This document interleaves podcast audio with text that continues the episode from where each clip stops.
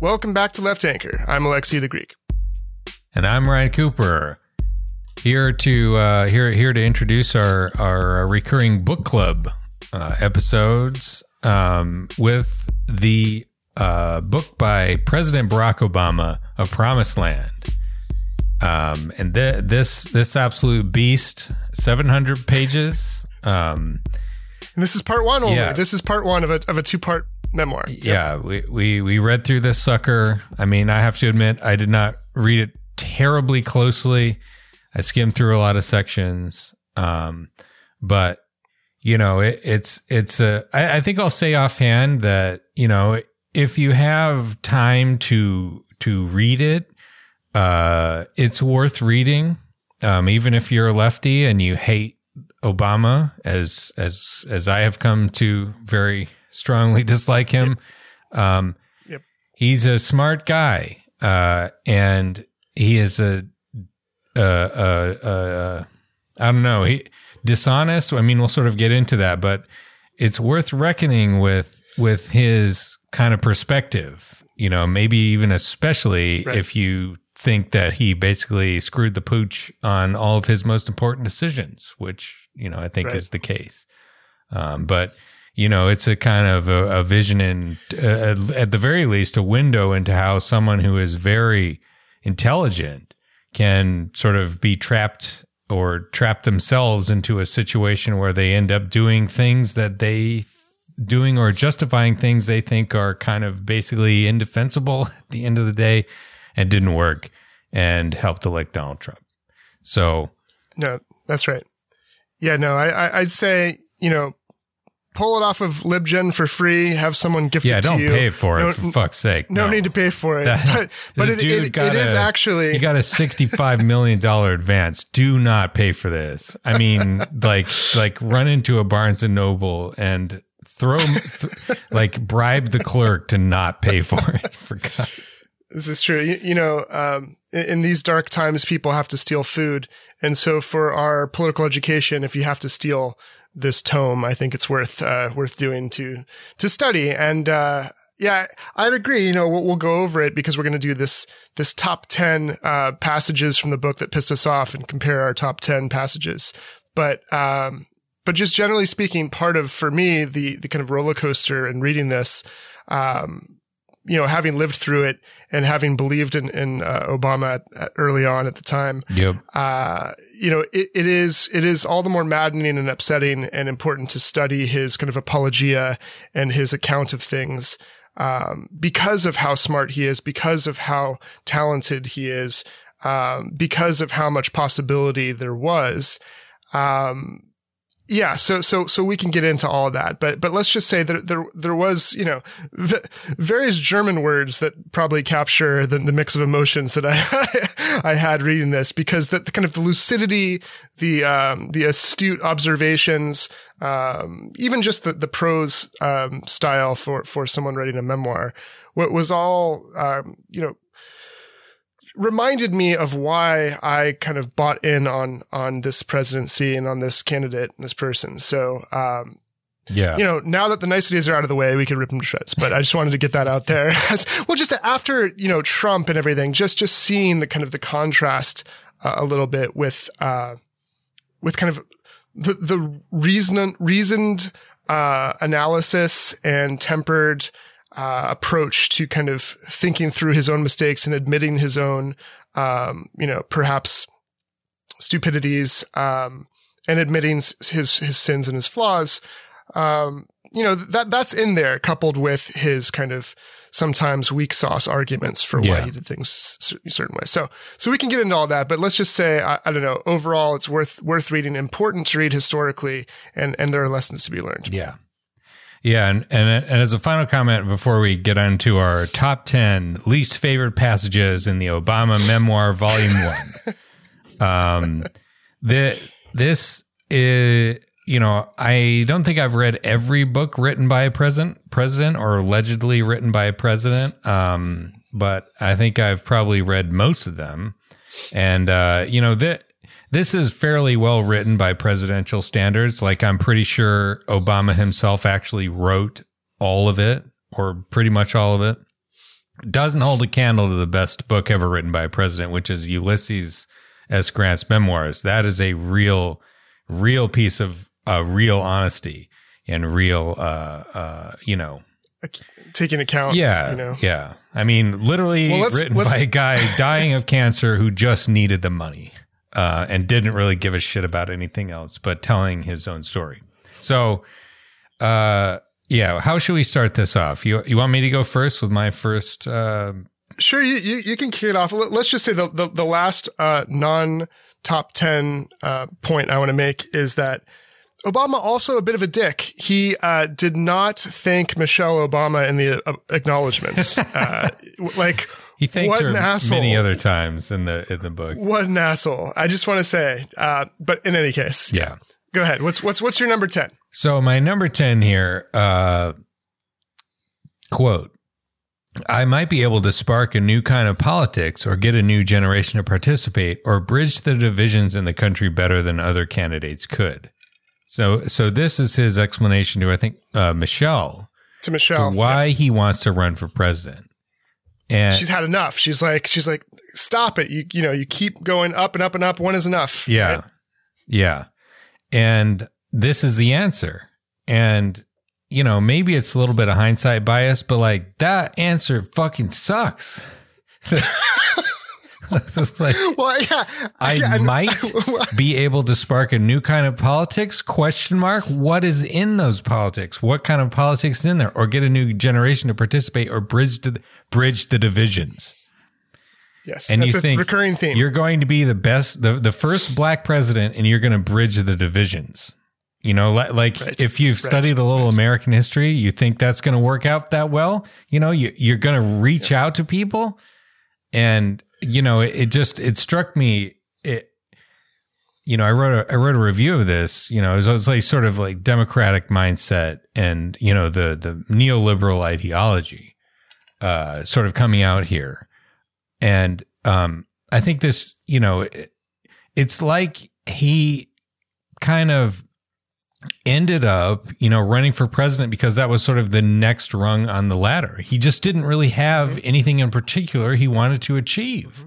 He didn't he even questions his own motives throughout the book. Yeah. like a number of and times. it kind of i mean we might get into that. I, I didn't put it down any of those passages. I, I don't really find those convincing as as actual interrogations of his own motivations. But you know it's not like he had an ideological vision you know it was like here's a problem i want to fix it's like i, I just i want to have a new kind of politics and bridge the division the divisions whatever those divisions well, are. Not not only that, so so there are many places where he identifies correctly all kinds of structural problems with inequality, Yep. with racism, with with poverty. Uh, I mean, he's literally like community organizing and seeing all of these asymmetries of power and all of these inequities and all of this corruption.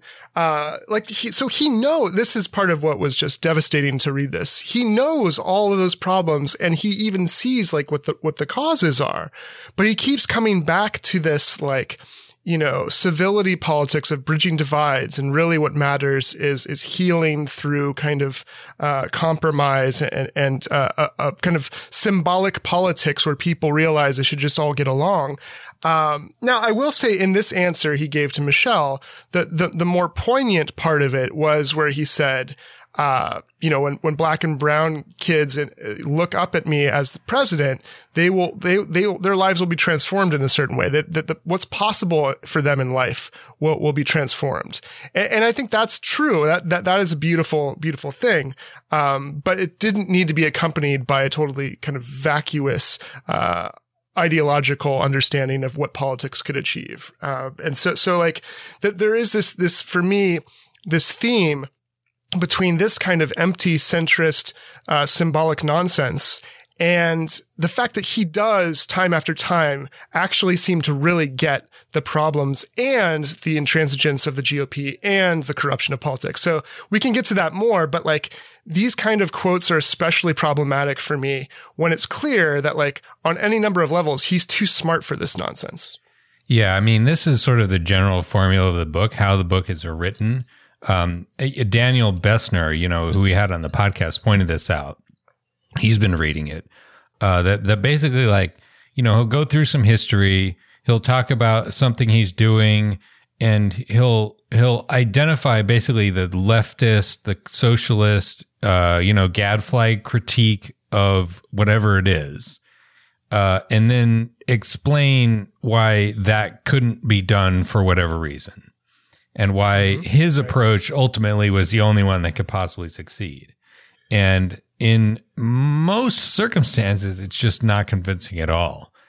Uh, and that, well, wait, you, you go uh, before I get on. So here's my number yeah, 10. Go for it. Yeah, yeah. So, so here's my number 10. And, and I chose quotes that weren't necessarily ones that have been promoted as much on Twitter. So I think a lot of people have probably already seen the quotations about him trying to get laid, right? By like, uh, being conversant, right? Like being conversant in Marxism and, Mark, and, and studying the Frankfurt School. And, I mean, and, you yeah, know, there's everyone's, there's a whole, uh, the, these things happen. It's fine. That's a college yeah, thing. It's so, fine.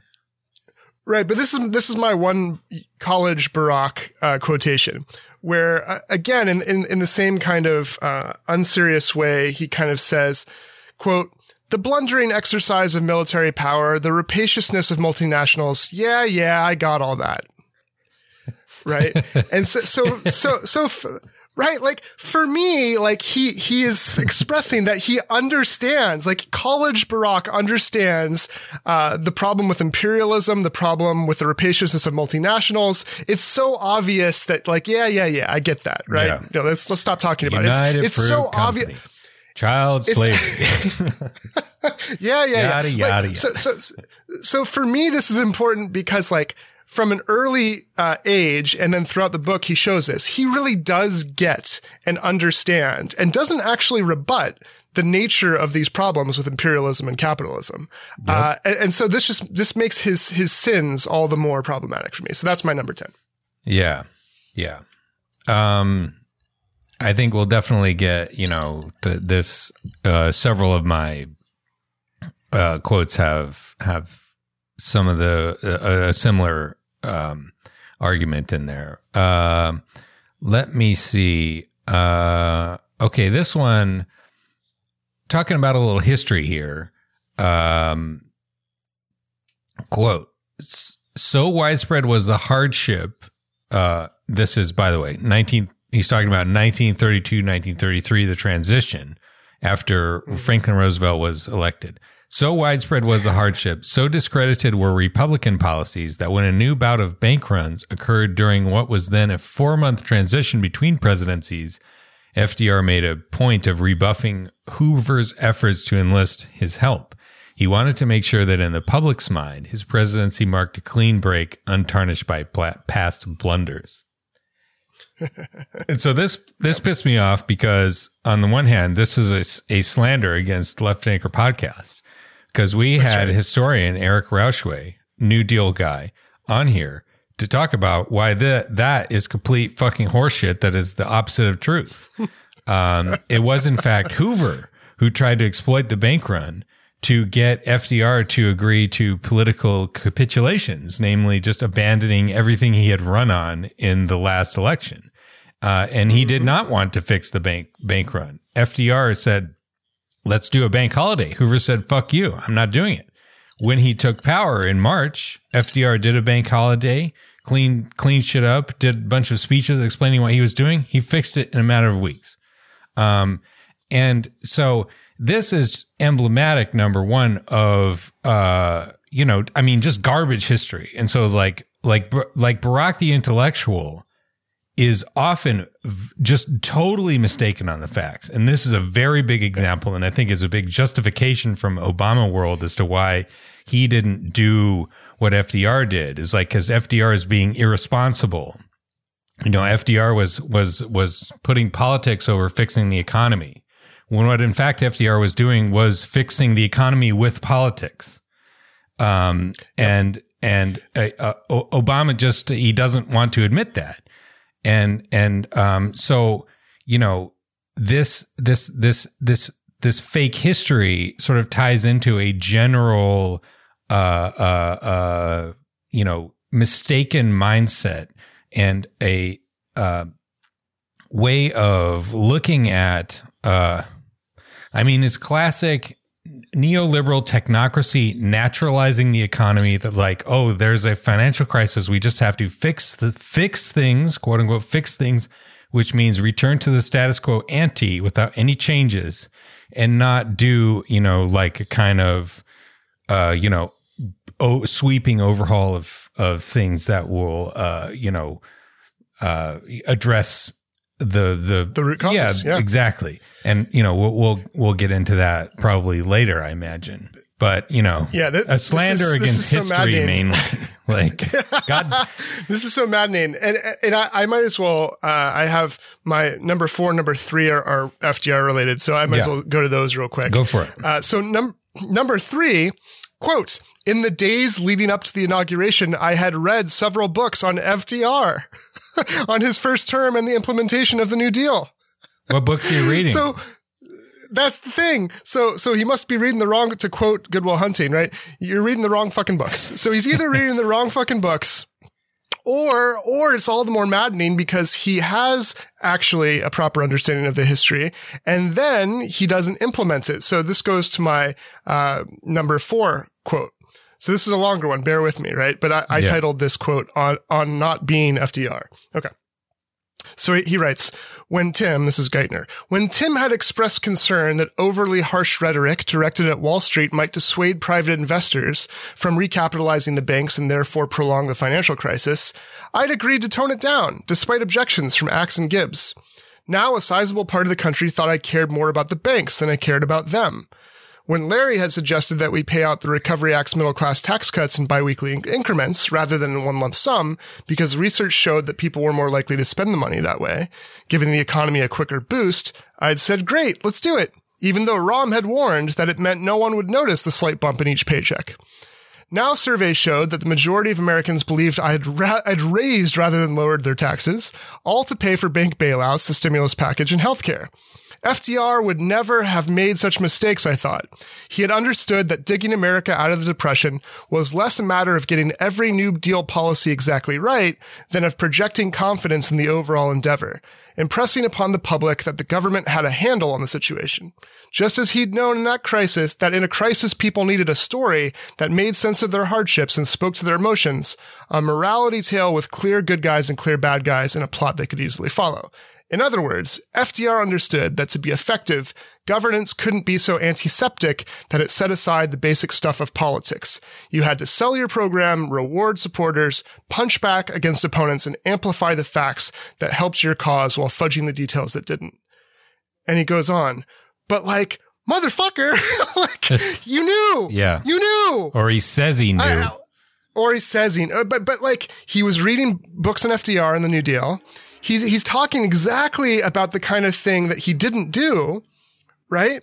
keep it simple And- and, and take credit yeah Yeah, yeah. So I mean, so in another, he seems I, I I didn't mark this one down, but he talks about how, I mean, kind of boasts about how he wouldn't let any earmarks happen in the uh, right. the the right. stimulus, you know, and I mean, and that that would be uh, incomprehensible to a politician like FDR. It's like, oh, we're going to hand out eight hundred billion dollars worth of stimulus shit, like, yeah, put your name all over that stuff. I just the other just today, I went on a walk in uh, the Wissahickon, um, you know, park, and there are Beautiful park, beautiful park. Philly rocks. There, there, um, there are little, uh, l- little, I don't know what you call them, gazebo things that have WPA 1938 built, you know, little uh, cornerstones put on there with an engraved, you know, inscription to say, yeah, but this is a, this is a government. This is a government coming in to help you. Like, did they do anything like that? No, they didn't do it on purpose because that would be irresponsible. That would to to to not have your name on the checks. I mean, in this way, Donald Trump is much more intelligent uh, or much more sensible and politically to be like, uh, oh, we're handing out checks. Well, I'm g- put my I need to sign the checks. I need to send out I mean, a letter. His narcissism, his narcissism and constant need to be to be loved, uh, you know, led him to that obvious conclusion, which which uh, the the overthinker here in Obama didn't see, the- but he should have. Yeah, so that's another theme, right? Like there there are places where he talks about his his inability. I mean, this is back to him trying to like basically regretting not getting laid more in college. Um, but but then also like there's a passage about like his friends telling him you need to go out more, you know, enjoy the moment, and and uh, and then later on his kids, you know, in Hawaii are are kind of weirded out by the fact that he can't ever just like relax in the water. He has to do laps literally every time he goes in the water. He can't just like wade in the water. Um, so, so he's got, he's got some kind of neuroses or whatever, but, um, but I, th- I think we're, we're piecing together some, some problems of, of character and, and, and will. Yeah. Um, you know, so, so let me go to my number nine. How about that? Uh, Or it's your turn. It's your Yeah, turn for, yeah. for number nine. yeah, right? yeah. Yeah. Yeah. Um, sort of picking them at random here, but let me do uh let let me do the the little story about how um how they were talking about the stimulus. So here's the discussion of of the size of the stimulus. Uh Christy Romer uh uh, this administration economist, she suggests that the that the the stimulus package should be over a trillion dollars. What Obama doesn't mention is that Larry Summers, his the guy he picked to be to all to be head of the national uh, Economic And- yeah, advisory. exactly. board, yeah. um, had already sort of you know pushed her uh, to underbid herself. Uh, She said it should be probably 1.8 trillion, but she's still saying like 1.2 trillion. And uh, Obama says has has uh, quotes Rahm. There's no fucking way, Rahm said. Given the public's anger over the hundreds of billions of dollars already spent on the bank bailout, he said any number that began with a T would be a non-starter with lots of Democrats, not to mention Republicans. I turned to Joe Biden, who nodded in assent. What can we get past? I asked. Seven, maybe 800 billion tops, Rahm said. And that's a stretch. And this to me, you know, earlier in the, in the, the thing, he, he, uh, talks about how he, uh, you know, went way out of his way to get Rahm to be his chief of staff. And, you know, th- this, this is, this is, uh, beta, uh, timid. I mean, Rahm is a, a, a, a loudmouth, sweary asshole who is also a coward who gives up at the first sign of, of trouble.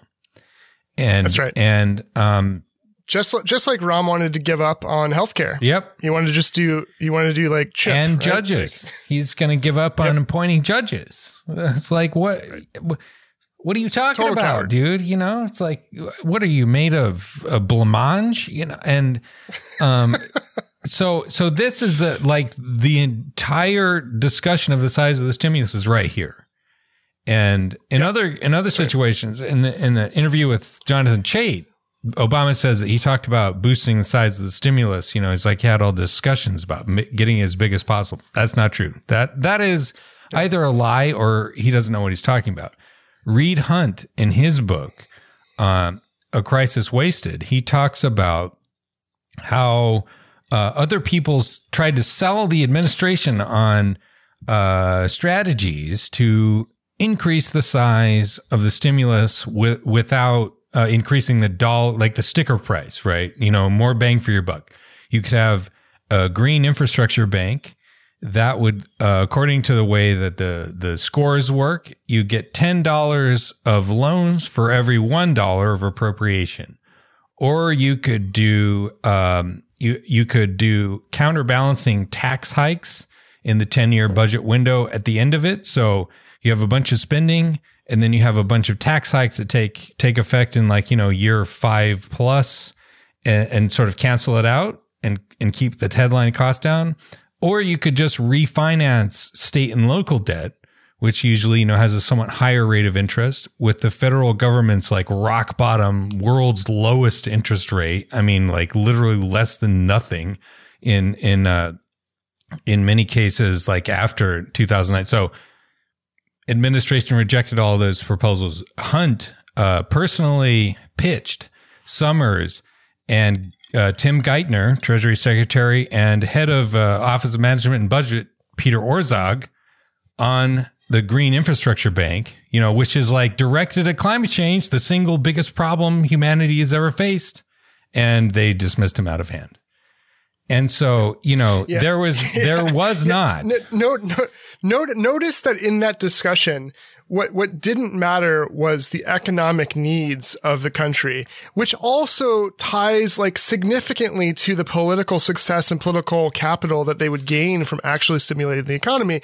All that mattered is like a one-off assessment by Rahm Emanuel about what political possibility was. Just like a snap comment without Yeah. any justification. Gut Like, check. You know, and that was it. That was it. Yeah. No, no, no idea. No, no, no thought to like, oh, maybe we can shift what's politically possible, or, or maybe, maybe we can cajole. Maybe we could be like LBJ. Maybe we could threaten like making sure at least all the Democrats are in line, and maybe we could then, you know, play politics and pin it on the opposition for failing. You know, any number of discussions that you might have about how to do the thing that would really help the country um, just quickly nipped in the bud with, with just like a, a cl- closing of the window of what's possible.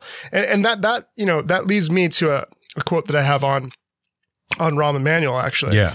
Um, and again, we're doing this out of order, but that's Yeah. wh- Whatever. totally fine. I'm I'm Greek and associative anyway. Whatever. so this was my number five. I, I, I titled it like on personnel as po- as policy. Right. So so quote.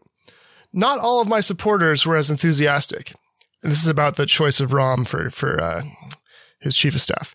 Hadn't Rahm supported Hillary? A few groused. Didn't he represent the same old triangulating, Davos attending, Wall Street coddling, Washington focused, obsessively centrist version of the Democratic Party we'd been running against?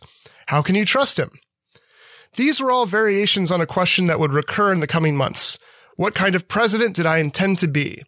I had pulled off a neat trick during the campaign, attracting support from independents and even some moderate Republicans by promising bipartisanship and an end to slash and burn politics, while maintaining the enthusiasm of those on the left. I had done so not by telling different people what they wanted to hear, but by stating what I felt to be the truth. That in order to advance progressive policies like universal health care or immigration reform, it was not only possible, but necessary to avoid doctrinaire thinking, to place a premium on what worked and listen respectfully to what the other side had to say. I mean, if that passage doesn't piss you off, I, I, I don't even know. Yeah. He gets it. At the beginning, he gets it.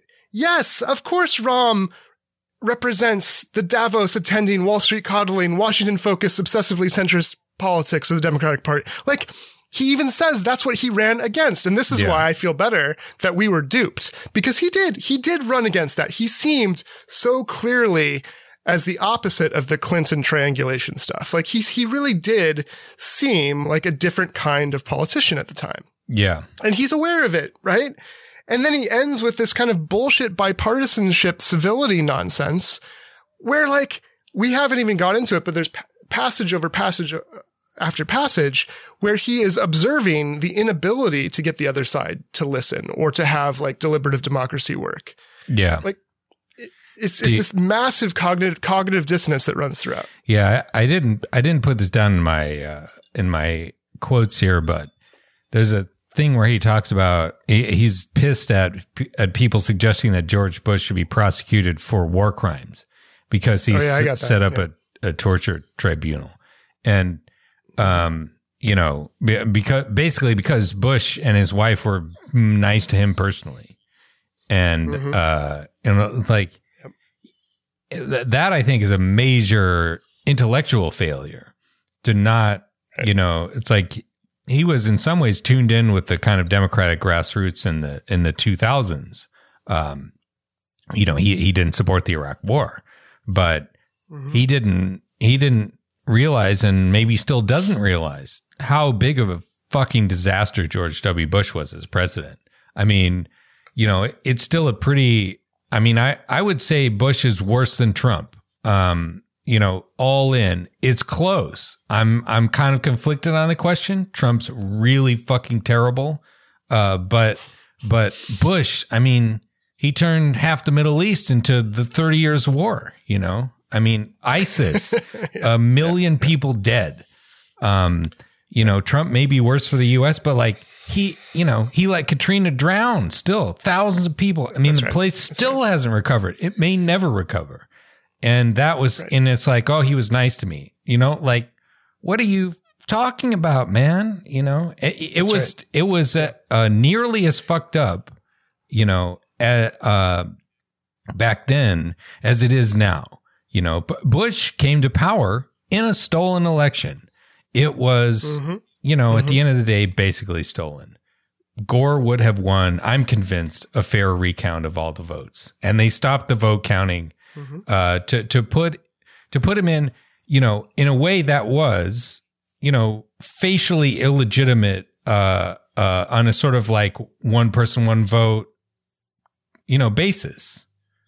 Gore had gotten more votes. And so, you know, to, to think, to, to be in 2008, thinking that you're going to be the person who's going to bridge the divide and you're, you're going to, you know, try to, try to sort of break the fever yourself as a black person, the first black president seems just profoundly deluded. You know, that's like, what are, what are you yeah, smoking, no, I, man? Well, and yeah, and we'll get to this when when I come back to my quotation that, that involves Bush. Um, but yeah. but there, there, there seems to be, and, and just briefly on Bush, Trump, and all that. Like, I, I think part of the problem is that um, so much suffering is caused from like doctrinaire conservatism and doctrinaire liberalism. To to be frank, uh, th- that you know, w- when Trump does something uh, that that's that's outrageous and blatant and shows that cruelty is the point. Um, that's seen as somehow substantively distinct from all the suffering caused with the civility and the, and the adherence to norms and all that. Even yeah. though the Bush administration did did breach all kinds of norms and, and stole an election and all that, but but like in terms of the the kind of facade, perception, right? Um, you know, look, in a sense, Bush was trying to do the same thing that Obama was. He was the compassionate conservative. Yeah. Right. Like, like he, he, he was, he was, and, and, and Obama even gives him credit for like not stoking Islamophobia. Like, so you can see these contrasts where, where, where Trump is just like blatantly is Islamophobic and like, you know, xenophobic as part of his strategy and just on its face. Whereas, you know, who actually killed more people, right, that are Muslim. Uh, you know, it, it's it, right. But but so so but but but that's kind of masked by the these uh, these niceties of politicking that Obama kind of respects because he thinks that that's that kind of civility politics is the answer to everything because he sees the, the, the lack of maybe riots in the street or, or the, the, the ability for people to kind of like have a high approval rating for somebody as the healing of a nation, even when the same number of people or more are dying of poverty or killed in war or what have you. So, so we can get to that in a minute, but like, he's definitely got this problem, uh, where he doesn't, care as much about the actual lives of people here and abroad that are being affected and cares more for like the kind of politics, you know, as it were, you know, like the, the, the tone of people talking to each other in Congress or the, you know, the, the fact that Joe Wilson yelled, you lie, right? Um, yeah. Which is, is, is bad, but like, it was a real dick move. But but but yet he still tries to to kind of push this vision of of civility politics. Um, yeah. But uh, yeah, so so I'll, I'll, get back to the Bush quote in a minute, but I think it's I think it's your turn um, for uh, a quotation, isn't it? Yeah, yeah. Let, let me um, let me do. Uh, You've thrown me off by going off of the numbers without doing the well, countdown and the numbers. Yeah, I'm sorry, I I, I should have. I'm a disorganized leftist, and I don't know what I'm talking about. Um, and I, I, I, don't have a plan to solve. I, I don't, no, it's, I don't want to take half a loaf. it's better this way because then we can connect our quotes up when they when they match up. Yeah, yeah. Um, uh, uh, let, let me let me do. Um, so so this is about uh the the HAMP program, uh, Obama's uh, foreclosure policy, home assistance mortgage program, and and home something refinance. It's Hamp and Harp. Anyway, he says, right. quote, the goal was to target several million families teetering on the edge, those who lived in their homes and had made what seemed at the time like a responsible purchase, but now needed relief to get them through. And this is part of a section of the book, which is f- either profoundly ignorant or dishonest. Yeah. Um, right. You know, the, yep. the, yep. the point of Obama's housing policy was to take the losses from the subprime mortgage bubble and move them from the banks to homeowners. They convinced themselves, or, you know, that, or they just, you know, said, fuck the homeowners, the, the, the, uh, whatever it was, that, that that was what needed to be done.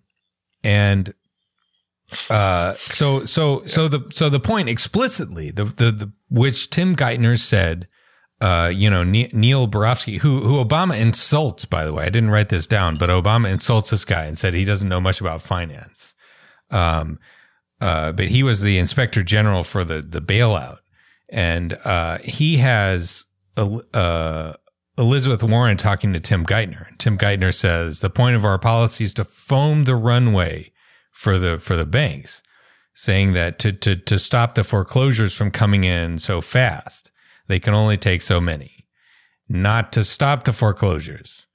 Um, and and and so you know there there are a lot of there's a lot of uh, evidence of this. I mean that the uh, both Christy Romer and Austan Goolsbee tell Reed Hundt, I mentioned him before that uh, you know there there there's this massive uh, negative equity in all of these homes that has mm-hmm. been translated into subprime mortgages and um, or subprime securities rather that are on the bank balance sheets.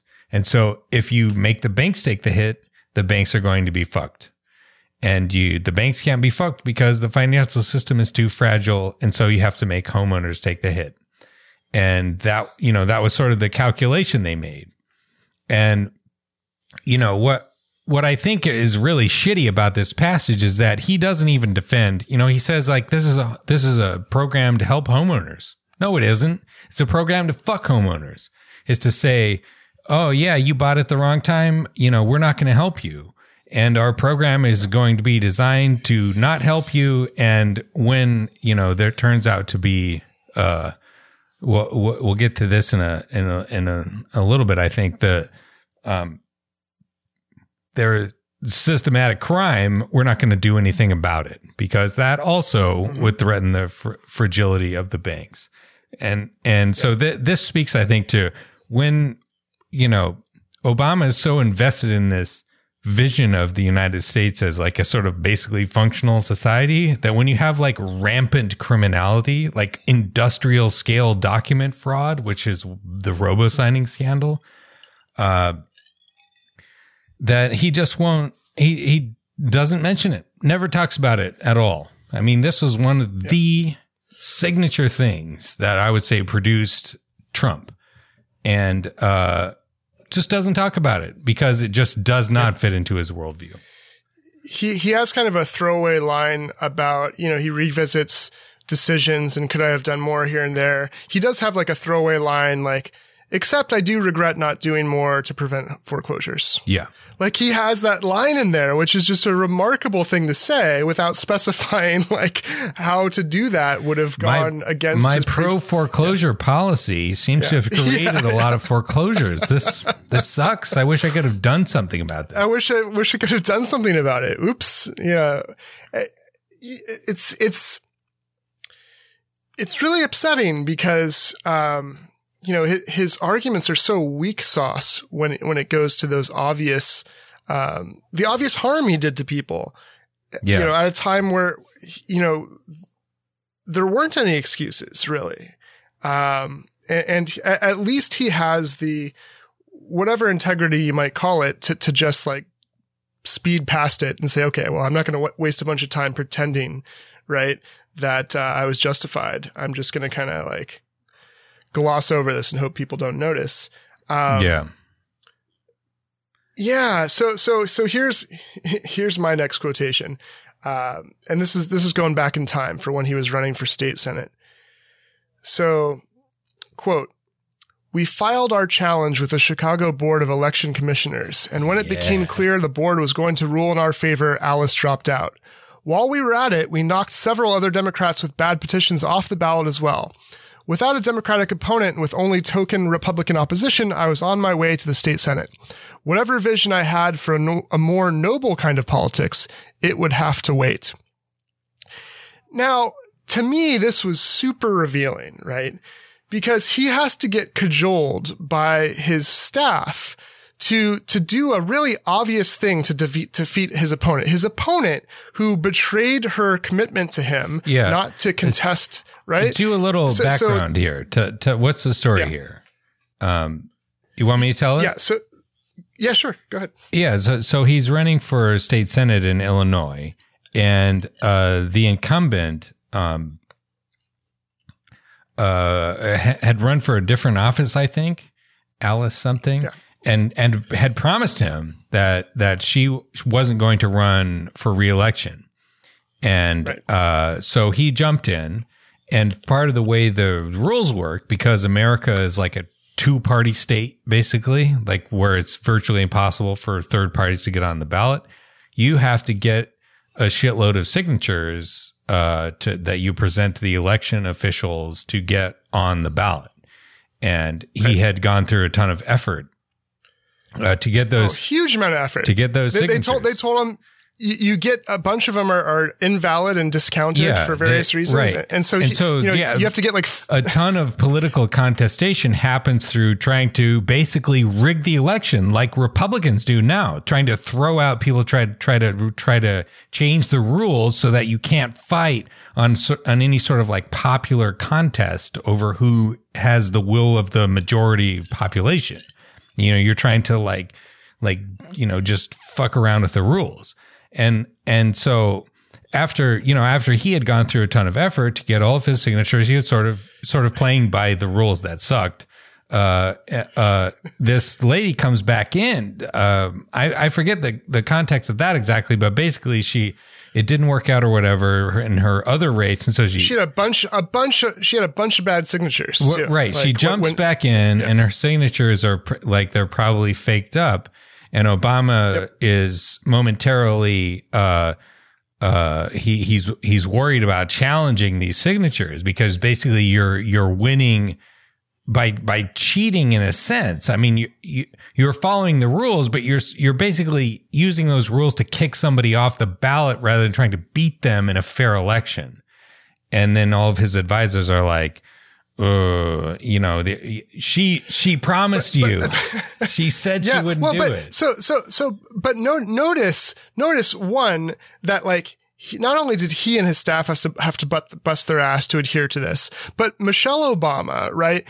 You know, outdoes what he does. Like she, he says she probably got four times as many signatures as he did. She busted her ass for him, even though she hated it. She's like, I must really love you because like I really hate doing this.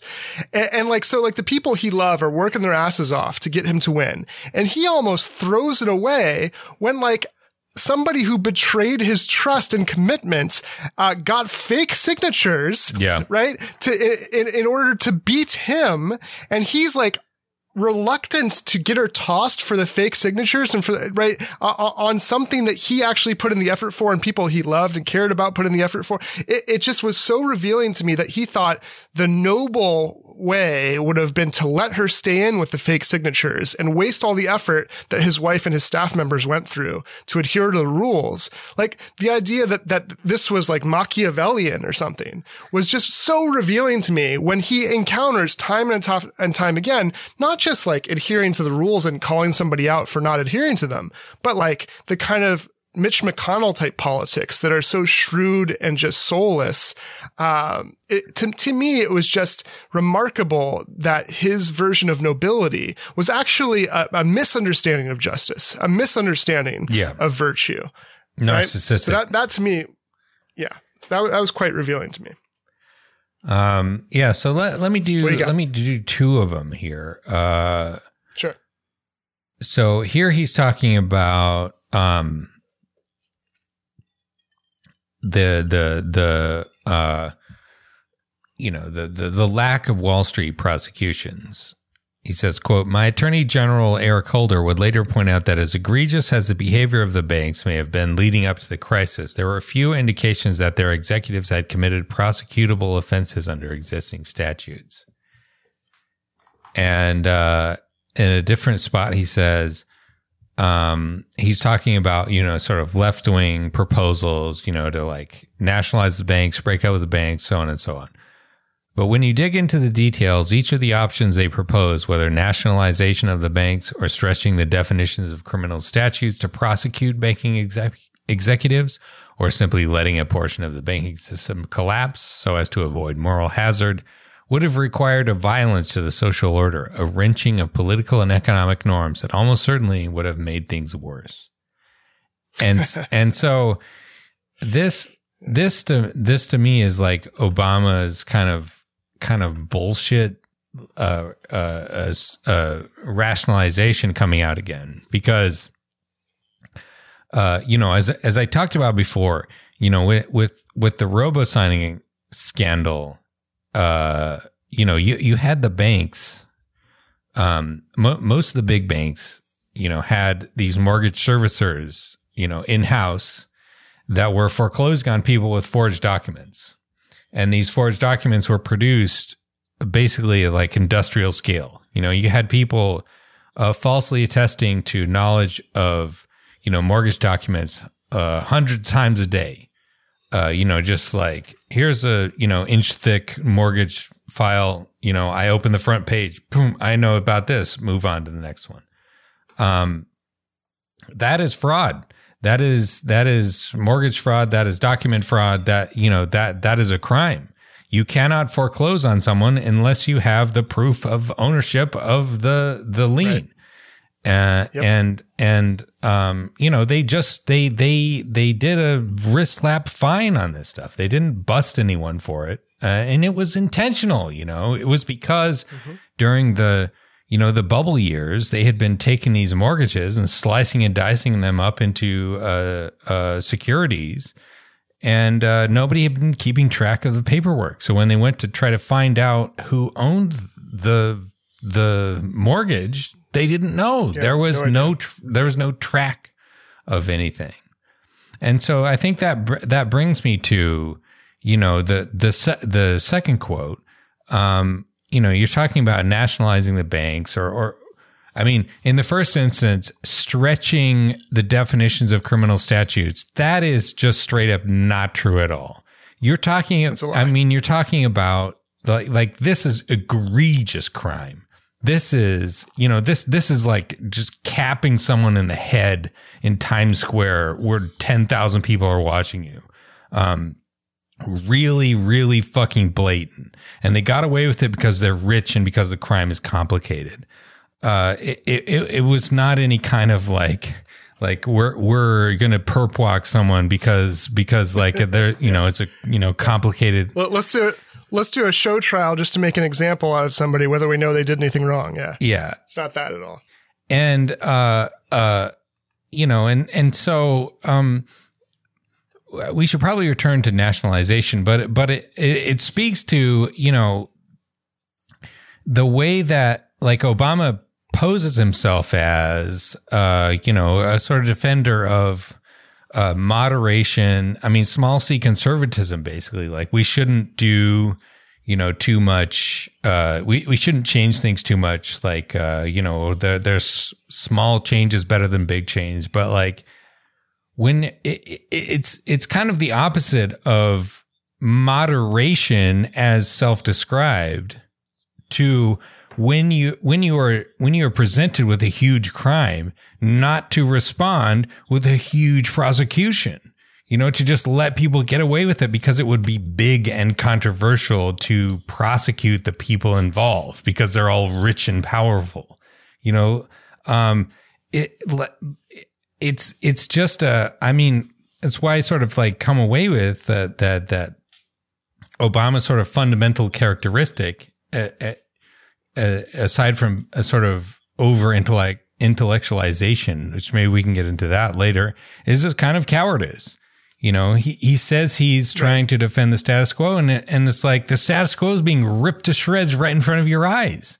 It's like the yeah. the American dream, right. home ownership. I mean, this kind of a fucked up idea, but like if you're a if you're a, a you know a I believe in America type of person, and like the white picket fence and all this stuff, like that is being shredded, and you're not doing shit. You're letting people getting thrown out on the street. You know what the fuck That's is right. that? Yeah, yeah. Well, rich people no, no, would be inconvenienced. I, I, he, time and time again, I, I write next to like a number of quotes, cowardice or ignorance. And, and then like time and time Yeah. again, I think, I think it has to be cowardice because, Yep. you know, there are times where it's like, okay, that's clearly a lie, but he's just too astute and aware, right? Unless there's just massive cognitive dissonance. Um, and so, so this, you know, I have other quotes that we'll get to as well, but since, since you brought that up, I'm going to go to the one that was going to be my, my number one. Um, because it, because it relates, right? Yeah. So, so he, he writes, for many thoughtful critics, though, the fact that I had engineered a return to pre-crisis normalcy is precisely the problem. A missed opportunity, if not a flat-out betrayal. According to this view, the financial crisis offered me a once-in-a-generation chance to reset the standards for normalcy, remaking not just the financial system, but the overall uh, American economy as well. If only I had broken up the big banks um, and put an end to outsized pay packages uh, and sent some white collar culprits to jail. Uh, so I'm, I'm kind of misquoting it here. Um, it, if only I'd put an end to outsized pay packages and Wall Street's heads I win, tails you lose culture, then maybe today we, we'd have a more equitable system that served the interests of working families rather than a handful of billionaires. I understand the frustra- such frustrations. In, in many ways, I share them. and Sure then dot dot dot dot dot dot because he goes on for a while. Dot dot dot. Someone with a more revolutionary soul might respond that all this would have been worth it. That you have to break some eggs to make an omelet. But as willing as I had always been to disrupt my own life in, in pursuit of an idea, I wasn't willing to take those same risks with the well-being of millions of people. In that sense, my first hundred days in office revealed a basic strand of my political character. I was a reformer, conservative in temperament, if not in vision. Yeah. Yeah. And at the end of the day, he's full of shit in, in a lot of what he's saying there. But at the end of the day, he's admitting that like, I'm a conservative in temperament, but also in vision. I don't want to disrupt things. I- I, I think if you read between the lines, he's bullshitting himself Yep. because what he what he's really saying there, I think, is that like I didn't want right to have a take advantage of a once in a generation chance to restructure our political economy. Like I didn't want to do that. That's not who I am, right? Yeah. Yeah. I, um, he's a conservative, not in the, uh, kind of philosophical dressed up sense of, of like defending tradition and norms and so on. Um, because that would have required drastic action to, you know, to save the American middle class. You know, it's like, oh, That's right. That's the- right. bad things might happen if I didn't let Wall Street get No, away he, with he he wants to he wants to conserve the the capitalist power structures. Right. Yeah. Exactly. And and and and when it when the choice was between, uh, you know, the the the the the bonuses of Wall Street and 10 million foreclosures, he chose foreclosures. And now I think he's bullshitting himself about the difference between those two. And that I think, you know, uh, conservatism, you know, I think I think it tends to demonstrate the validity of Corey Robin's uh, take on what conservatism really is, which is just defensive hierarchy, you know, whatever it may be. And the That's right. more precarious that, that hierarchy is, the more hysterical and tendentious, uh, the, the defense needs to be.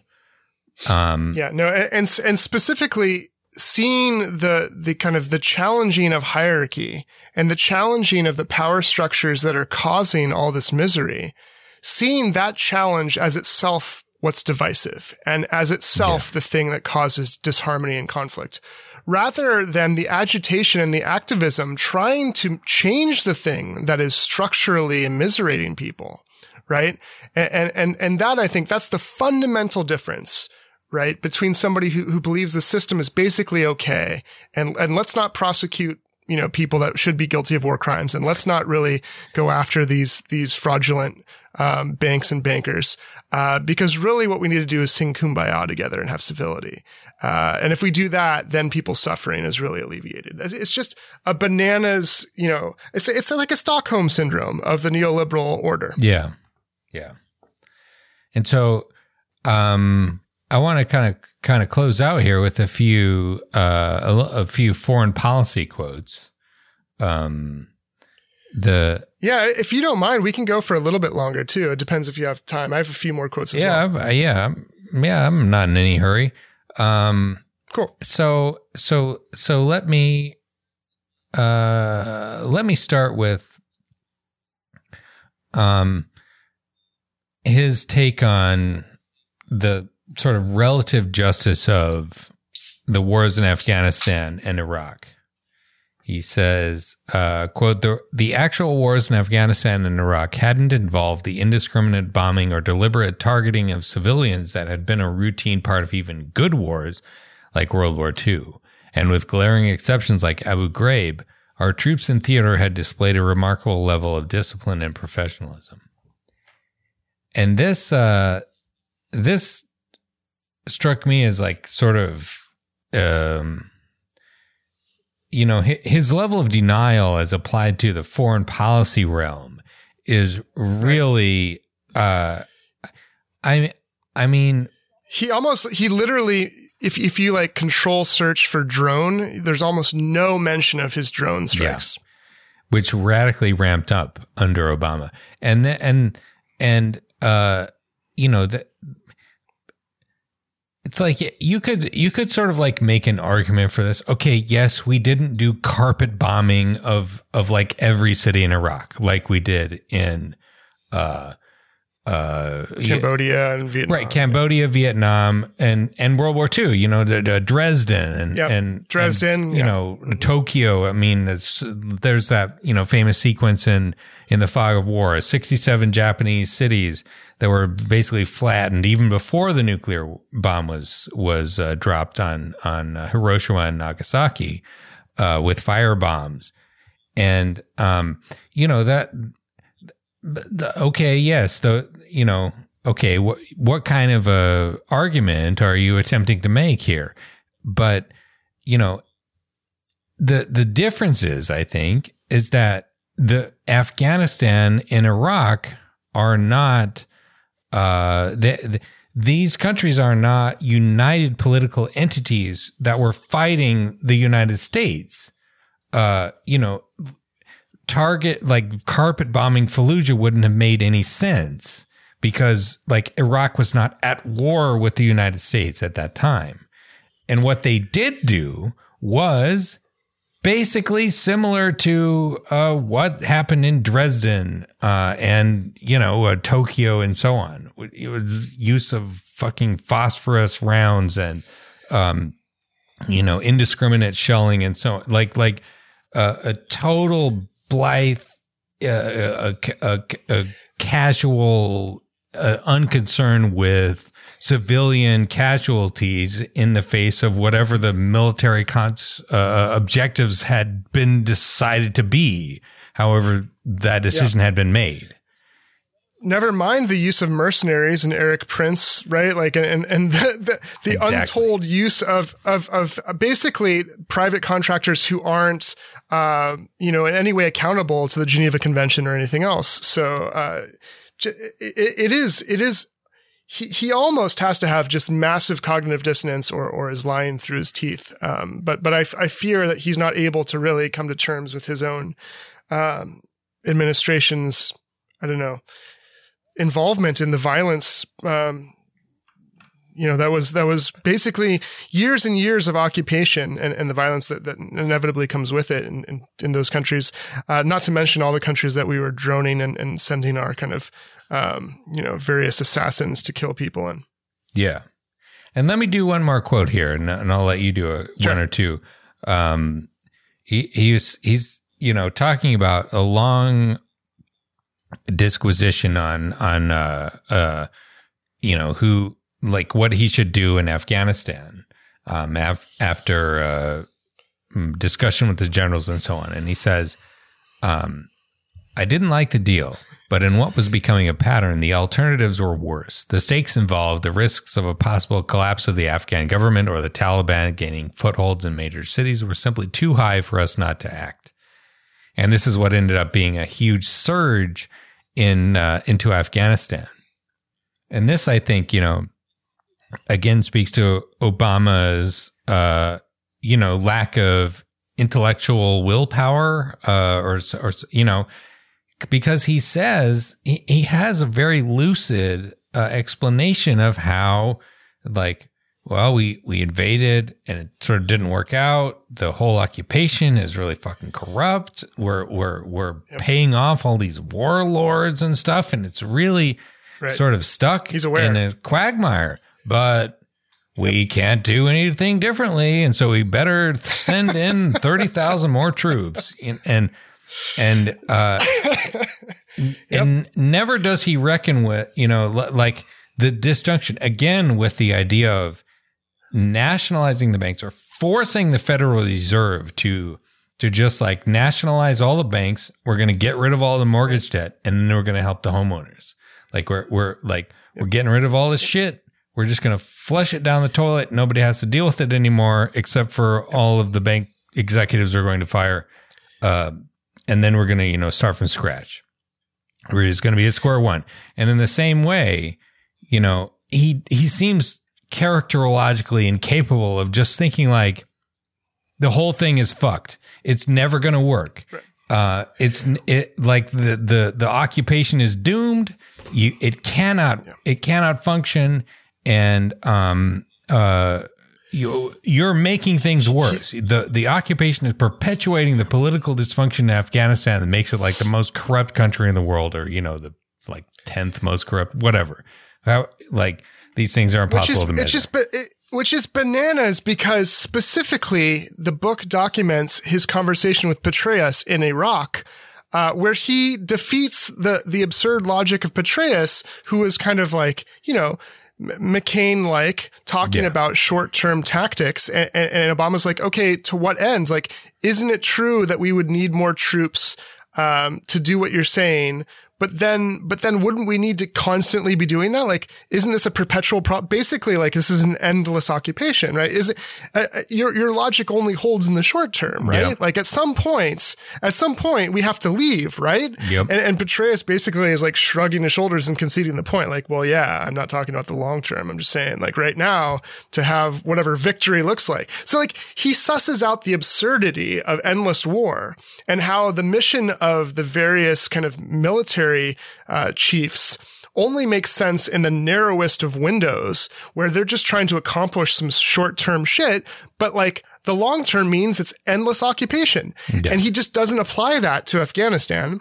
And, and, and it's just, he, you know, he, it's very frustrating because he has the intellectual, intellectual chops and he doesn't have like a hawkish, you know, seemingly a hawkish kind of appetite for war like some of the neocons uh, do. You know, he recounts seeing the, the, you know, the tragedies of these young people who are wounded in war and so forth. So, so it, it's all the more upsetting because he seems to have like a kind of a level head about things. And then he goes and just does things yeah. without any kind of reason seemingly, um, that contradicts his own, his own logic. And, and, and I think we see this time and time again where again, whether it's cowardice or inability to just be bold and do the thing that's needed, right? As Machiavelli teaches us, fortune favors the bold. Um, he, he has that kind of just don't shake the boat kind of mentality, it seems like, Yeah. uh, which had disastrous effects. So, so my next quote here is on Reverend Wright because he threw Reverend Wright under the bus Um, a number of times, and um, and so here's here's one of the passages. So he writes, "quote There were times when I found Reverend Wright's sermons a little over the top." In the middle of a scholarly explication of the book of Matthew or Luke, he might insert a scathing critique of America's drug war, American militarism, capitalist greed, or the intractability of American racism. Rants that were usually grounded in fact, but bereft of context. Often they sounded dated, as if he were channeling a college teach-in from 1968, rather than leading a prosperous congregation that included police commanders, celebrities, wealthy business people, and the Chicago school superintendent. Motherfucker, that's exactly who he should be telling those things to. Are you kidding me? Are you kidding me? Are you kidding me? Yeah. Why do you think the police, rich people, celebrities shouldn't be the targets for critiques of capitalism and imperialism and the drug war. Like that's exactly who, who Reverend Wright should be talking to and ranting at. Yeah. Exactly. It's precisely. So like the fact that like he thinks it was like, oh, you don't know your audience is just so telling to me. Yeah. It's like, no, dude, that's what, what speaking truth to power is about. That's actually trying to transform the people who are perpetuating injustice. And, and so like I about like threw myself off the balcony just because like I like so like he as self-aware as he is this I think is so unaware Yeah. right that comment that that like so so so I he obviously doesn't understand the need to challenge power um you know and, and you, you, he has this kind of idea that civility politics and discourse is all you can do um even though time and time again he documents the, the intransigence of the GOP, the inability of people in power to actually concede to, to rational uh, discourse or facts. Um, and, and, so it's just so sad that he betrays uh, his pastor and lifelong friend while at the same time not understanding the very points that are so important to understand about actually addressing and challenging these, these power asymmetries. Yeah, yeah, I definitely agree. And and this um maybe uh is my uh, penultimate quote here. Talking about the the Affordable Care Act. He says by preemptively spinning so he's talking about sorry, the the like c- critics of like people who said that Obamacare was more or less like the wrong direction. Um uh, he says, quote, by preemptively spinning what could be a monumental, if imperfect, victory into a bitter defeat, the criticism con- contrib- contributed to a potential long term demoralization of Democratic voters, otherwise known as what's the point of voting if nothing ever changes syndrome, making it even harder for us to win elections and move progressive legislation forward in the future. And I think that the you know, the, the, the proximate thing to say about this is that since uh, Obamacare, you know, was passed and implemented, I mean, it's, it's, it was passed 10 years ago. It's been impl- implemented for seven years. The basic structure of it, like the, the innovative structure of it, uh, in, in terms of the exchanges has proved to be a disaster. Um, the, the, they, the, they don't work. They're poorly designed. Um, and the uh, you know the the like trying to jam healthcare through a marketplace is a really dysfunctional shitty way of doing things. And right. um, the most the the best part of the law is the uh, the Medicaid expansion. The Medicaid expansion is not uh, any kind of you know market. It's just basically expanding social insurance up you know to a, a, a different means test you know but the a means test sucks but it's not the same you know it's it doesn't work through any sort of market. Um and uh you know so when he's talking about why you know like wh- why he thought it was worth sacrificing the public option you know it, he's not really reckoning with the the the the argument, which I think is correct, that um you know you put a ton of effort into passing something that was basically mistaken. Like what you should have done is put everything behind the public option and sacrifice the exchanges or put, you know, try to back the Medicaid thing as much as you could. And in fact, this actually happened in the Supreme Court um, you know, because the Supreme Court is fake and laws are bullshit. Um, when they were doing what was it, uh, Sib- Sebelius Sib- versus Sebelius, yeah, yeah versus NFIB, uh, the, the, the the they were doing some negotiating and uh Su- yeah Roberts. Robertson was was talking with uh, Souter and uh Ginsburg. Kagan. Right? And I think, I think it was Kagan. Kagan, what, whatever the, so the liberals were, were negotiating with the conservatives with, with Roberts. And, um, basically they gave up the Medicaid expansion for the individual mandate. Um, and the exact opposite trade that they should have done. Yes. Yeah. Uh, b- because, you know, not only is Medicaid expansion better than the, than the individual mandate, you don't actually need the individual mandate to make the uh, exchanges work as well as they do, which is not very well. Uh, but but like like people do not need to be forced to buy insurance. People buy insurance uh, because they you know they they feel like they need it. The the the mandate is largely pointless. Getting rid of it, as Republicans have done, really hasn't done anything. And so you know, I mean, the, the and again this was a backroom deal that came out you know after the fact when roberts was the deciding 5-4 uh, justice right and and, yep. and, he was only the deciding justice because he was willing to do this this kind of backroom deal um, and, and, and you know it's it's just it's just so shocking because like it, the the democrats knew that Obamacare wasn't going to do what it what it really needed to do, right? And and, and that's not to, to, be fair. Like, okay, so a lot of you know millions of people had insurance, whether it was expensive or they could afford it or not. Um, you know that that they they didn't have before. Uh, but but you know for all the the shenanigans and and politicking that he went through, and he did some good politicking um, for for passing Obamacare. Uh, you know his premise at the outset was look, single payer is better if you're starting from scratch. This is a quote that I've heard a lot from Obama, right? But since we're not starting from scratch, we can't do it that way. And I always thought, well, what, what exactly do you mean by that? And it becomes clear in this book that what he means by that is that uh, big pharma and the insurance companies are too powerful to, to contest that you have to basically bribe them into uh, being at the table and, and, being a part of a, a plan that they're on board with because it helps them too. And that's why we kept this kind of profit motive oriented disaster that became Obamacare. Uh, because he, his very premise, just like the premise that Rahm Emanuel had with the stimulus, his very premise was uh, there are powers here that can't be contested, right?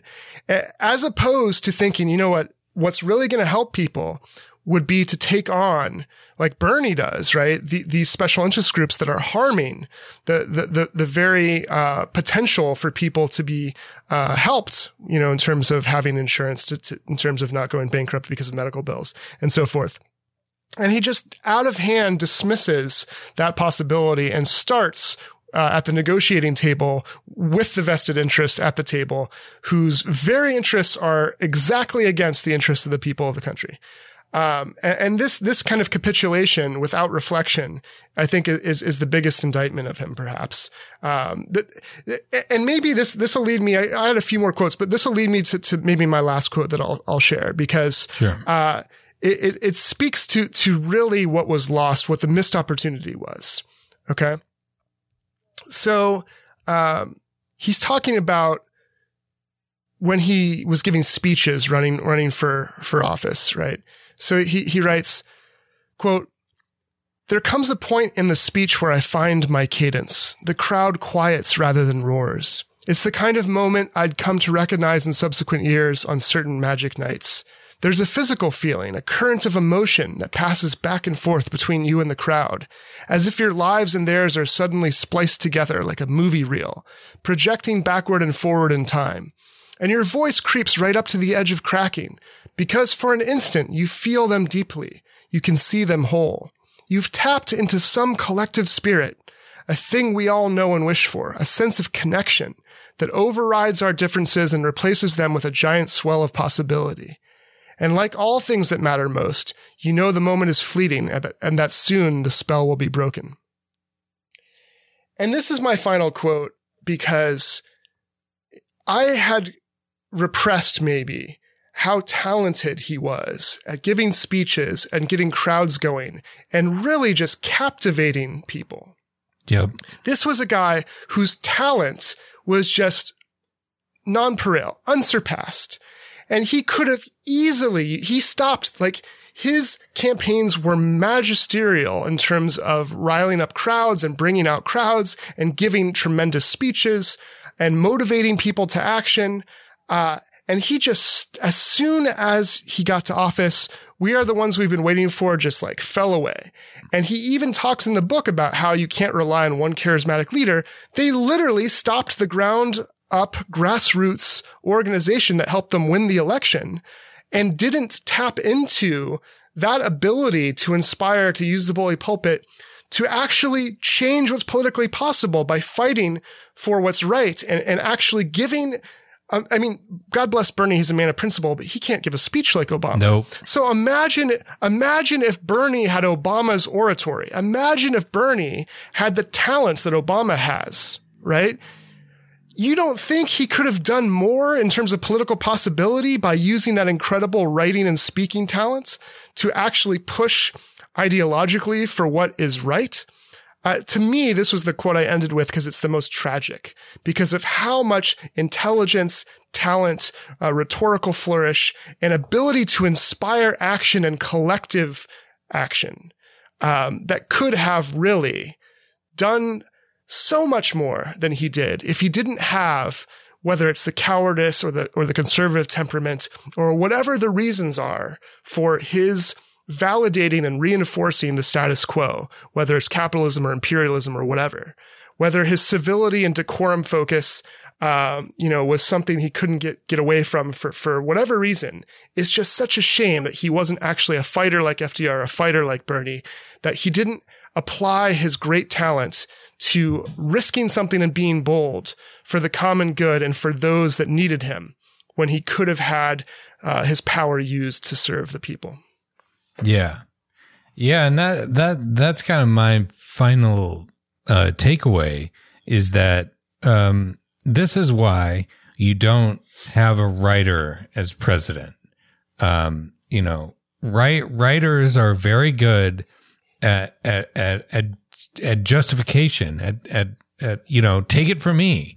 Um, a professional writer, I guess. I mean, I've been one for for basically yep. a decade um, you know, people who uh, can um, make excuses for things. People who who who who think that a a granular understanding of what is going on is the same thing as trying to fix it.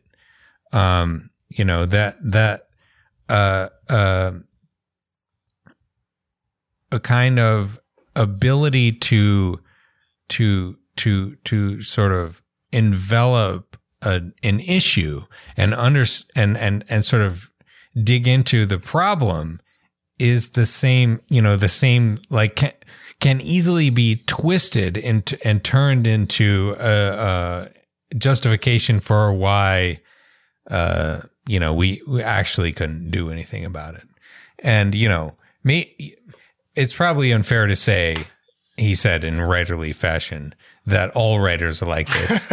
but but I I think it is it is sort of it is very a very writerly book. It is a very you know the dishonesty is very writerly in that it is very honest in many ways. It outlines the problems uh, very accurately. It makes very many accurate observations, but in its sort of essential characteristics and its essential diagnoses, it is just incredibly wrong and misleading. And, um, you know, I know that because, you know, I'm, I'm in there. That's, that's my, that's my business. And, no, it, yeah. it, you know, being able to like having a sophisticated, uh, uh, uh, uh you know, a subtle understanding of things, you know, and, and in the the sort of classic like uh, you know Thomas Pynchon type of uh, framework. It's like, oh, I'm I'm I'm a, I'm a modern writer. I'm I'm I'm I have a sort of like holistic like understanding of all the all the ways of of how modern life it's like all the subtle details and so on and so forth. That, you know, observation is one thing, action is another thing. And what That's Obama right. exactly was missing right. is the action, you know. You know, it it occurs to me, Ryan, that uh, you know, Jean-Jacques Rousseau's first discourse is so instructive here. Uh, and, and I, you know, I don't have the, I just pulled up on, on online and, uh, you know, a translation that's probably not a very good translation. So it's not the one that I use, but the, the very end of it is so apt because the whole first discourse on the arts and sciences is about this distinction you're drawing. It's, it's exactly about this distinction. And yeah. so, so here's the end. It says, he writes, O virtue, sublime science of simple minds, are such industry and preparation needed if we are to know you? Are not your principles engraved on every heart? Need we do more to learn your laws than examine ourselves and listen to the voice of conscience when the passions are silent? This is the true philosophy with which we must learn to be content, without envying the fame of those celebrated men whose names are immortal in the republic of letters. Let us instead of envying them endeavor to make between them and us that honorable distinction which was formerly seen to exist between two great peoples, that the one knew how to speak and the other how to act aright. Yeah.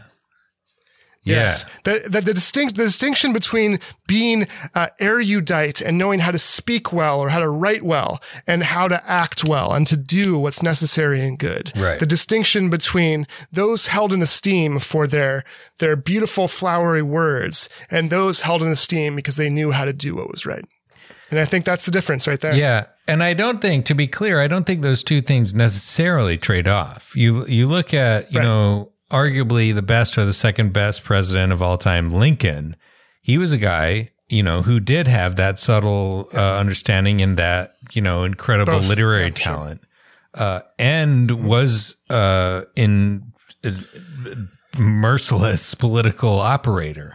Um, right. And and and well, similarly, FDR actually, FDR was a guy. Absolutely. He he, he would sac he he never sacrificed politics to principle but he had principles at the same time. And when he could get a win on those things, he, um, you know, the moment. Yeah, he seized the moment. You know, the the the the uh, executive order for for desegregating uh, defense contracts and so on, and you know his successor Harry Truman desegregating the military. You know, like being like basically part of the broad arc of the Democratic Party, catering to African Americans. That was something. You know, he. Yeah he, he didn't he didn't do it when it would have been counterproductive, but he clearly was sympathetic with the broad case of it. And and that, you know, I think is the fundamental difference be- between someone like FDR and someone like Obama. FDR, yep. I mean, he was a smart guy. He wasn't a genius. Uh, aside from politics, he he was he was a guy who, you know, he loved being in charge of things. He was you know, he, he loved power. He, he, and he used that power in a, in a, in a moral way, you know, and in, and in that, that required many grim compromises, uh, here and there.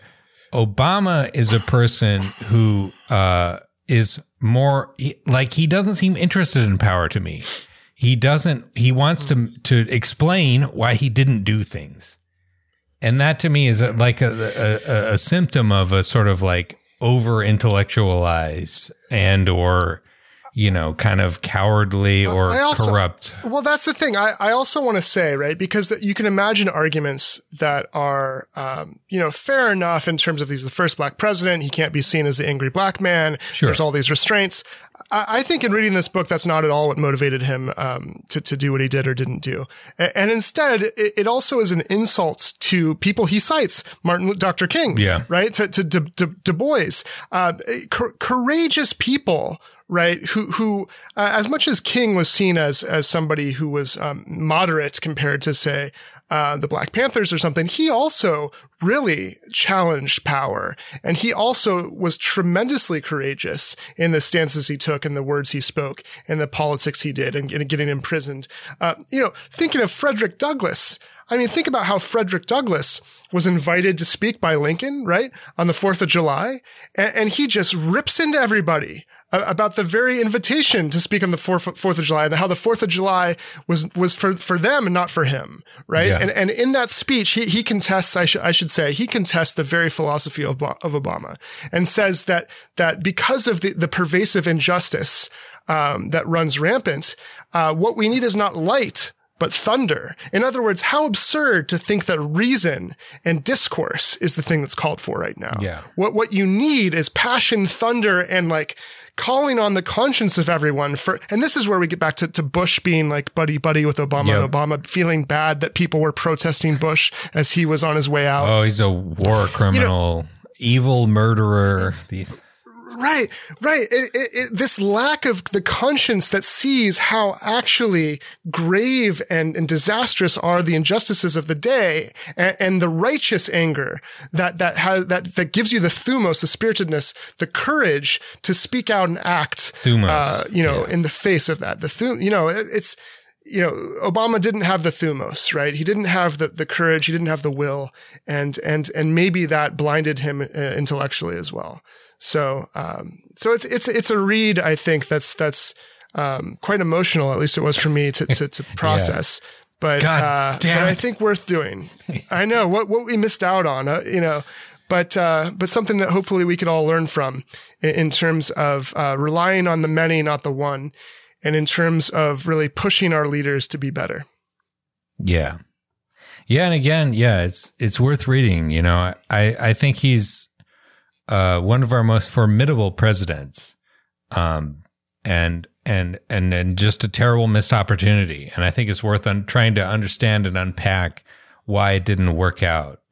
Um, you know, obviously the first b- black president, and uh, you know, a, a person who is still very very popular among the American people was going to be a, a very, you know, a, a interesting and, and unique person. And, um, you know, it's worth trying to understand what happened there. Here, one more thing before we go. The tragic uh, end to the story for me. He, this motherfucker dedicates the book to the young people, first of all. And he, and he ta- talks about activism. He talks about, you know, social movements and, and, and how important they are, right? A- and, and this is a guy who threw away all of the young people and the, and the huge kind of uh, grassroots support that he had cultivated uh, and didn't use them at all during his years in office. And then, then like when Bernie Sanders does the same kind of grassroots organizing and builds the same kind of young generation support that's diverse and that actually has, you know, more realization of what Obama's dream was, uh, than he ever had, right? His use of power after he's president is to, is to crush that movement at the most Yep. critical moment, right? To usher in nepot, Use of power. Yeah. Yes. Yes, yes, who he never steps into things. So, so, so, so that's kind of the dark ending to, to this story in a way is that, uh, whatever idealism he, he has, uh, or he had, he has completely capitulated to, uh, doing everything that is in his power to, to reinforce the, the power structures that be and to, to usher in more of the same. So, um, yeah, that's, that's sad, but that is, I think, an honest, uh, evaluation of of the man and, and his use of power and talent. Yeah, I think you know you you could maybe compare him to John Quincy Adams. Um, you know, after after John Quincy Adams was president, he went back to Congress, not even as Senate. Uh, he went back to the House and he fought slavery literally until his dying breath. He died in the Capitol building.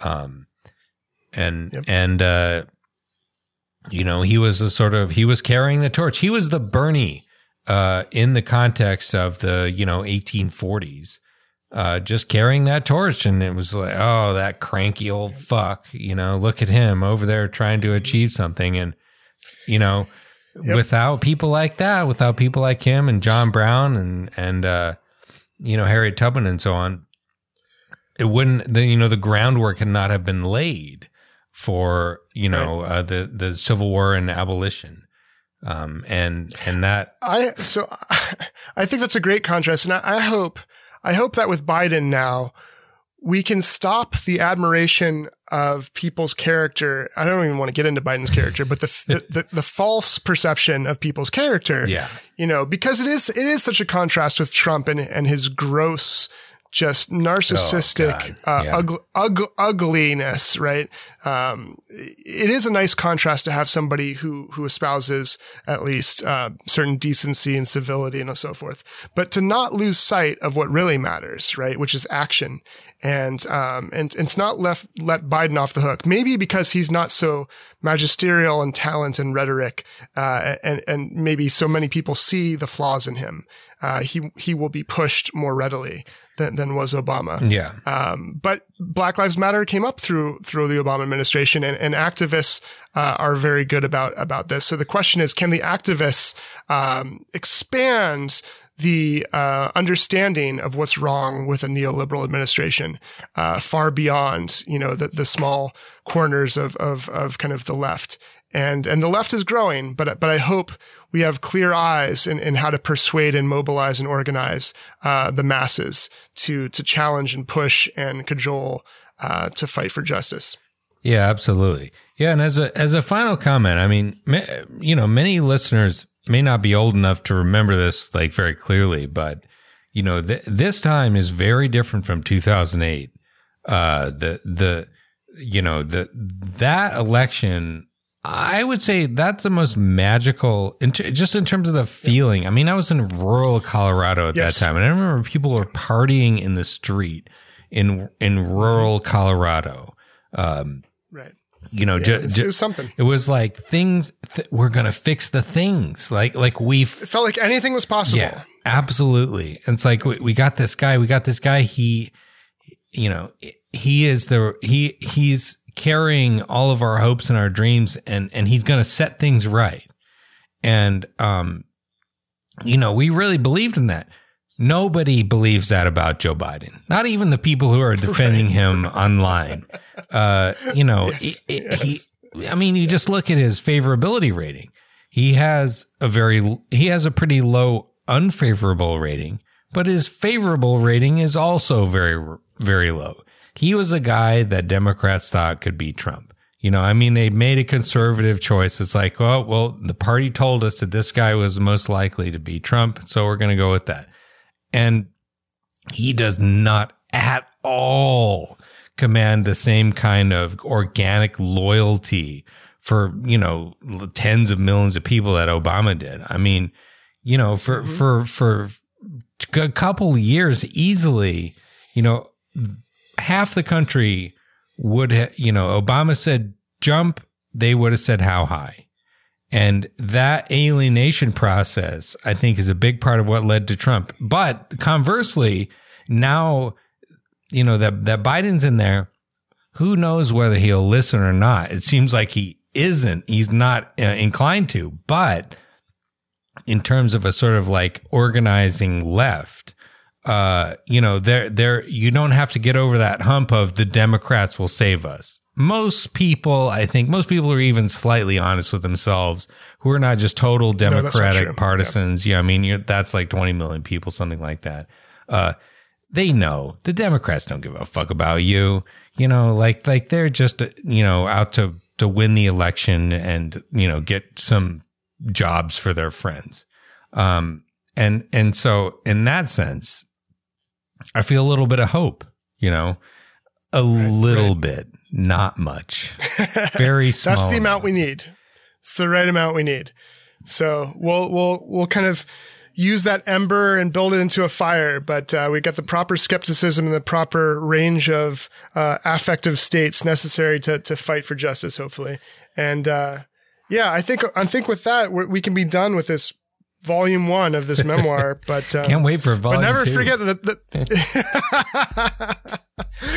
yeah, I'll be less kind probably. Um, but uh, yeah, so so we'll use the past for the present and the future, and um, and yeah, so so thanks everybody for for listening to us as we you know had our, our kind of nostalgic journey through the false hopes that the Obama's administrations gave us. And uh, yeah, thanks for being our patrons. We appreciate you. Yeah. Yeah, thanks for listening, everybody. We'll see you in the next episode.